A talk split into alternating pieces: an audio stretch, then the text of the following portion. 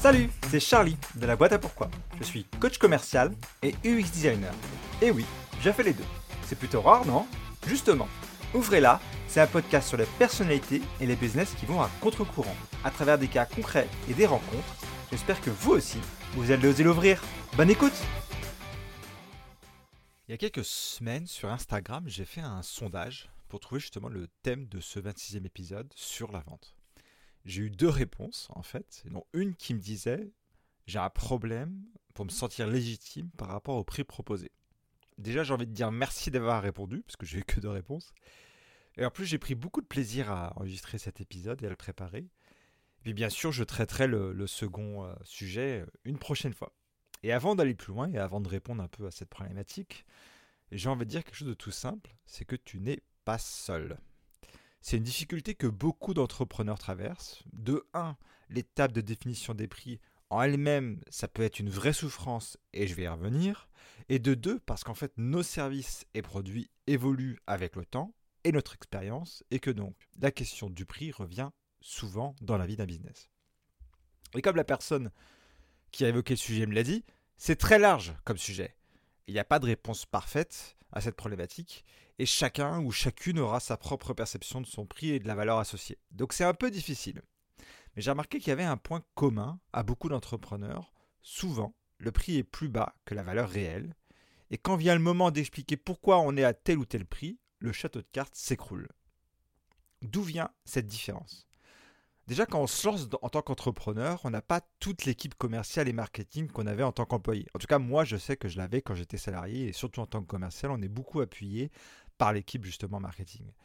Et ça, c'est quand on est employé. Mais si on sort d'études, J'ose à peine imaginer le travail de titan que ça peut représenter de définir un prix, faire une étude de concurrence, même si on a des éléments, même si on peut s'éduquer, c'est quand même un gros dossier. Donc première raison, vous n'avez pas l'habitude de mettre des prix sur des services et encore moins sur vos services. Il faut faire un calcul parfois poussé qui est lié à la rentabilité. Certains coûts nous sont inconnus, voire invisibles, et quand on fait le point, on se rend compte que la rentabilité, elle s'est envolée. Ensuite, vient la question de la comparaison avec la concurrence. Je parlais de souffrance tout à l'heure. Selon moi, cette étape de comparaison avec la concurrence fait extrêmement de mal. On voit très facilement tout ce que les autres font de mieux et on oublie ce que nous, on fait de bien. Car oui, forcément, vous aussi, vous faites quelque chose de mieux. J'en suis sûr. Peut-être que même vous pensez faire quelque chose de mal ou de moins bien, mais en fait, vous le faites mieux, mais vous n'êtes pas capable d'avoir ce regard-là. C'est pas de votre faute. Et surtout, notre ami de toujours, le syndrome de l'imposteur, vient fourrer son nez dans tout ça et vient ajouter une bonne couche. Alors je ne vais pas vous faire un épisode complet sur le sujet, mais on va retenir ceci. Cette expérience, le syndrome de l'imposteur, parce qu'on ne dit pas syndrome, parce que ça voudrait dire que c'est quelque chose de médical. Donc cette expérience naît et se nourrit de la comparaison. Vous savez maintenant pourquoi le fait de faire vos prix basés sur la concurrence fait autant de dégâts. En faisant ça, vous alimentez le syndrome qui fait réduire vos prix, qui réduit vos marges, qui impacte votre vie, qui vous fait sentir que vous n'êtes pas à la hauteur. La boucle est bouclée. À ce point-là de l'épisode, vous dites que c'est bon, la mule est bien chargée, j'en ai assez. Bah non, c'est pas fini. Je vais vous mettre une petite dose de peur du rejet, ou une grande selon vos préférences. Car oui, si jamais vous êtes trop cher, le client ne voudra pas travailler avec vous. D'ailleurs, personne ne voudra travailler avec vous après. Et si jamais la question du prix arrive sur la table, l'échappatoire la plus simple, bien sûr, c'est de réduire le prix pour gagner le dossier. On l'a tous fait, au moins une fois, même moi, et d'ailleurs, j'en suis pas très fier. Et c'est normal. Notre projet entrepreneurial, au début, surtout, c'est un peu notre vie. C'est assez logique de vouloir notre réussite à n'importe quel prix, justement. Je vous vois trépigner sur votre chaise en mode ouais d'accord, euh, merci, je suis au courant de tout ça, euh, je le vis tous les jours, mais moi comment je fais? Avant d'essayer de donner des pistes de solutions, je voudrais quand même vous faire réaliser les conséquences que ça peut avoir pour vous faire saisir l'importance que ça a de travailler sur ce sujet-là. Ça paraît un peu facile, mais la conséquence numéro un, c'est que vous perdez de la thune. Parfois beaucoup de thunes. Ce qui paraissait comme un deal profitable devient un enfer sans nom si vous ne gagnez pas votre beurre. Comme je le disais, la première fois qu'on fait une proposition, surtout sur un service ou produit nouveau, il y a beaucoup de coûts inconnus. Quand vous évaluez à la baisse votre prix, quelle que soit la raison, et que ces coûts font surface, les fameux coûts cachés, vous avez encore réduit une grosse partie de votre marge, voire la marge disparaît complètement. Si c'est sur un deal, ça peut passer. Ça fait mal, mais ça peut passer. Mais si c'est répété, systématique et surtout que c'est non identifié, c'est potentiellement votre business et donc votre vie perso qui en pâtit. Quand vous annoncez des prix plus bas sans vraiment que le client insiste ou même le demande, quand vous offrez des choses qui ne servent qu'à gagner le dossier, vous réduisez la valeur perçue par le client. Et là, c'est vraiment fameux parce que justement, le problème à la base, c'est que vous avez tendance à réduire cette valeur et vous venez de confirmer votre propre croyance en réduisant votre prix et donc en réduisant la valeur perçue. C'est diabolique, c'est un plan parfait. Et bien sûr, une fois vos premiers clients gagnés avec des prix bas, d'autres vont venir en demandant le même prix. Et ça va vous rendre la vie impossible. Vous serez toujours dans cette posture de négociation, dans l'espoir peut-être de pouvoir vous vendre au juste prix. Alors comment on fait? Quelle solution?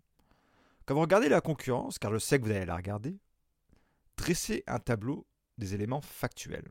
Le nombre d'employés, le chiffre d'affaires, le discours tenu sur le site, la date de création, confrontez votre analyse avec d'autres entrepreneurs ou quelqu'un qui vous accompagne pour ajouter une bonne dose de prise de recul à tout ça. Les chiffres, oui, les suppositions, non. Et vous en ferez. Et c'est normal. Sauf que vous ne savez pas si votre concurrent en freelance qui fait un prix deux fois moins cher n'a pas un job à temps partiel qui lui permet de vivre. Vous ne savez pas si elle ou il touche le chômage ce qui lui permet de rester dans le vert financièrement. Vous ne savez pas si la personne en face sort d'une reconversion professionnelle totale et que pour le coup son syndrome de l'imposteur est dix fois plus grand que le vôtre, s'infligeant alors des tarifs extrêmement bas pour construire son expérience et gagner ses premiers clients. Peut-être que vous êtes passé par là, peut-être que vous êtes en train de vivre ça. Je vais faire un petit point quand même, une aparté là-dessus. On parle d'analyse de la concurrence. Quand on parle d'analyse, on parle de quelque chose de factuel, on parle de quelque chose qui fait appel à la recherche, presque scientifique, un peu comme en UX design quand on fait de la recherche utilisateur. C'est pas quelque chose qu'on lance comme ça au doigt mouillé et, on se dit bah ça marche. Forcément, il y a une petite part de, personnel. Mais quand c'est nous qui le faisons pour notre business par rapport aux autres, forcément, on se compare. C'est tout à fait naturel. Et les premiers dossiers seront peut-être un peu chaotiques en termes de rentabilité. C'est normal. Et encore, c'est pas une obligation, hein, ça peut tout à fait euh, marcher correctement. La clé, c'est d'oser regarder la vérité en face. Peut-être que vous n'êtes pas rentable, mais qu'est-ce qui vous empêche de l'être sur les prochains dossiers? Voire même, qu'est-ce qui vous empêche de compenser la perte du précédent dossier sur le ou les prochains dossiers? Là encore, faites le point entre ce que vous coûte le dossier en finance et en temps et ce qui vous rapporte. Faites le ratio et estimez si vous y retrouvez. Tout ça dépend bien sûr de vos objectifs pro ou perso. Par exemple, si je me suis fixé 24 000 euros d'objectif sur une année, je n'ai pas besoin de faire les mêmes prix que si mon objectif est de 100 000. Et surtout, à quels objectifs personnels s'attachent ces objectifs financiers? Vous voulez déménager? Financer un mariage? Préparer l'arrivée d'un enfant? Voyager autour du monde l'année prochaine? Partir en retraite à 35 ans? Ça me fait penser d'ailleurs que c'est un peu trop tard pour moi. Vos prix, ce sont vos projets, ce sont vos envies. Si ces derniers sont clairs, les raisons pour lesquelles vos prix ne doivent pas bouger d'un iota le seront aussi. Je dis toujours que avant de vouloir éviter de négocier avec le client, avant de craindre ça, il faut déjà commencer par ne plus négocier avec soi-même. Je l'ai dit plus tôt, le fait d'avoir quelqu'un d'extérieur peut vous aider à limiter la petite voix qui vous dit que ça vaut pas ce prix-là ou que c'est trop cher. Entourez-vous d'autres entrepreneurs ou d'amis qui seront là pour vous rassurer quand le doute arrive à force de muscler ce réflexe, vous aurez beaucoup moins tendance à diminuer votre valeur. Et c'est difficile parce qu'on est très capable d'estimer les autres et de leur dire ce qu'ils font bien, alors qu'on est notre juge le plus dur, mais ça vous le savez déjà. C'est pour ça qu'un regard extérieur fait toute la différence, et ce regard peut venir de vos clients eux-mêmes. Demandez-leur leur avis. Quelle valeur trouvent-ils ou trouvent-elles après avoir travaillé avec vous? Qu'est-ce qui a changé dans votre quotidien pro ou perso même? Et je vous parie deux choses. 1 les retours seront très positifs. Deux, ils vont vous donner des retours qui seront non seulement des boosts de confiance pour vous, mais qui pourront être utilisés pour mieux comprendre et expliquer la fameuse valeur. Si vous expliquez la valeur vous-même, vous la diluez. C'est difficile d'expliquer parce que la valeur, vous la livrez, c'est vrai, mais c'est votre client qui l'aperçoit, personne d'autre. C'est à eux de l'exprimer, vous pourrez la restituer seulement avec leurs mots, seulement avec leur ton. Petit bonus, que je vous donne comme ça en passant, notez les retours positifs. Gardez-les dans un coin de votre espace Notion, une tuile Trello ou un post-it, quoi que ce soit. Et quand le muscle de la confiance faiblit, faites-y un petit tour. Je vais finir avec l'ultime solution. Et avant de vous la donner, je vais ajouter une petite info cruciale. Ce n'est pas une question de prix. Dans 90% des cas, si le client ne travaille pas avec vous, c'est pas parce que vous êtes trop cher. Le prix, c'est votre euh, dessus de l'iceberg, si on veut passer par là. En dessous se cache la valeur qu'il perçoit, la valeur que vous véhiculez, la valeur qu'il pense obtenir de la concurrence, par exemple, sa perception de son besoin, sa perception de votre solution, l'idée qui se fait de la composition du prix. Tellement de paramètres, tellement de possibilités qui ne sont pas le prix. D'ailleurs, si vraiment vous êtes trop cher, il va vous le dire. Je reviens à mes moutons. La fameuse ultime solution, c'est tout simple, c'est la préparation. J'ai parlé du calcul de votre rentabilité tout à l'heure, de vos objectifs de vie, de vos ambitions personnelles de comment vos prix peuvent et doivent les supporter. Avec un plan, avec une préparation en béton, vous ne serez plus prise ou pris au dépourvu quand le client vous dira Oui, mais machin, il fait 25% moins cher. Vous direz plus D'accord, bah je fais 25% de réduction, tout simplement. Vous demanderez pourquoi C'est qui ce machin? Qu'est-ce qui fait de différent? Pourquoi vous pensez que cette différence est importante? Préparez votre entretien avec votre prospect. Préparez vos échanges. Validez le prix que vous ne souhaitez pas dépasser et que vous ne dépasserez pas. Vous pouvez le dire avec la voix de Gandalf dans Le Seigneur des Anneaux, ça marche encore mieux. Dans mes accompagnements, je fais un gros travail d'analyse de l'existant et je fais tout mon possible justement pour que vous ouvriez les yeux sur ce que vous valez vraiment. D'ailleurs, petit spoiler, c'est souvent beaucoup plus que ce que vous pensez. Je mise beaucoup sur le jeu de rôle pour permettre de gérer au mieux les objections et les doutes qu'elles projettent. Je pense à de faux appels découvertes ou à de faux appels de négociation qui permettent d'identifier les points de blocage et de les corriger. J'ai créé plusieurs outils dans ce sens. Je pense notamment à la grille de qualification qui permet justement d'en savoir un peu plus sur ce qui se cache derrière la notion de prix. D'ailleurs, l'épisode 15 de ce podcast vous guidera dans l'utilisation de cette grille, ça peut faire un bon combo. J'ai aussi fait un épisode sur l'appel découverte, c'est l'épisode 23, et je vous mettrai bien sûr tous les liens en description de l'épisode. Tous ces outils peuvent vous aider à vous préparer.